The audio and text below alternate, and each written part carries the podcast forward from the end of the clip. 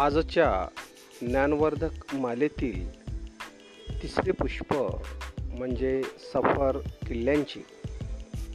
मागच्या भागात नरनाळा या ऐतिहासिक किल्ल्याविषयी आपण माहिती पाहिली. आज एका नवीन किल्ल्याची माहिती घेऊन येत आहेत सौ सुनीता बारेवार मॅडम जिल्हा परिषद प्राथमिक मराठी शाळा राजुरा गिरवापूर. नमस्कार माझ्या छोट्या दोस्तांनो. काल आपण आपल्या जिल्ह्यात असणाऱ्या नरनाळा किल्ल्याबद्दल ऐकले. आवडली होती तुम्हाला माहिती? आणि किल्ला फिरायला पण आवडतो नाही का? चला तर मग आज आपण असंच आपल्या जिल्ह्यात असणाऱ्या आज आणखी एका नवीन किल्ल्याची माहिती बघूया. त्या किल्ल्याचं नाव आहे असदगड. याची श्रेणी चढाई श्रेणी आहे. सोपी.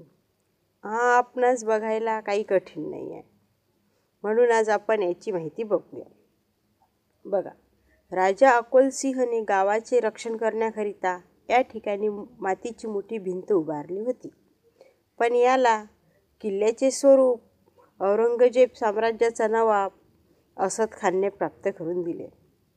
मुघल सम्राट औरंगजेबाने अकोला हे गाव असदखानाला भेट म्हणून दिले होते.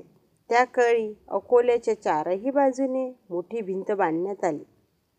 त्याला चार मोठे दरवाजे ठेवण्यात आले. दहीहंडा वेस बाळापूर वेस अगरवेस आणि गजवेस अशी त्यांची नावं.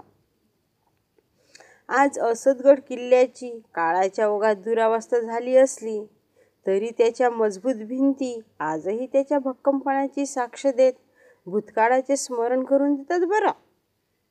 अत्यंत सुबक व मनमोहक शहीस्तंभ अठराशे सत्ते सत्तावन्नच्या उठावाचे प्रतीक म्हणून नगरपालिकेच्या वतीने बांधण्यात आला किल्ल्याच्या पुनर्निर्मितीकरता आणि शहीस्तंभाच्या बांधकामाकरिता वीस हजार नऊशे एक्कावन्न मजुरांनी काम केल्याचे सांगण्यात येते. एकोणीसशे सत्तावन्न साली सुरू झालेले हे कार्य बारा एप्रिल एकोणीसशे एकोणसाठला पूर्ण झाले. मोरणा नदीच्या किनाऱ्यावर वसलेला हा किल्ला अकोला शहराचे ऐतिहासिक महत्त्व आणि वैभवाची साक्ष देतो. किल्ल्यावरून दिसणारा सूर्योदय आणि सूर्यास्ता हा मनाला खूप सुखावणार आहे. परंतु आता याची काळजी घेणं हे सर्वस्वी आपल्या हातात आहे. आपण ह्या किल्ल्याला ऐतिहासिक महत्त्व प्राप्त करून द्यायलाच हवे नाही का? कारण आपलं हा किल्ला आपल्या जिल्ह्याची शान आहे. तर असा हा असदगड किल्ला खूप छान पाहण्यासारखा आहे. तर आपण नक्कीच या किल्ल्याला भेट देऊन याचा आनंद लुटूया. धन्यवाद.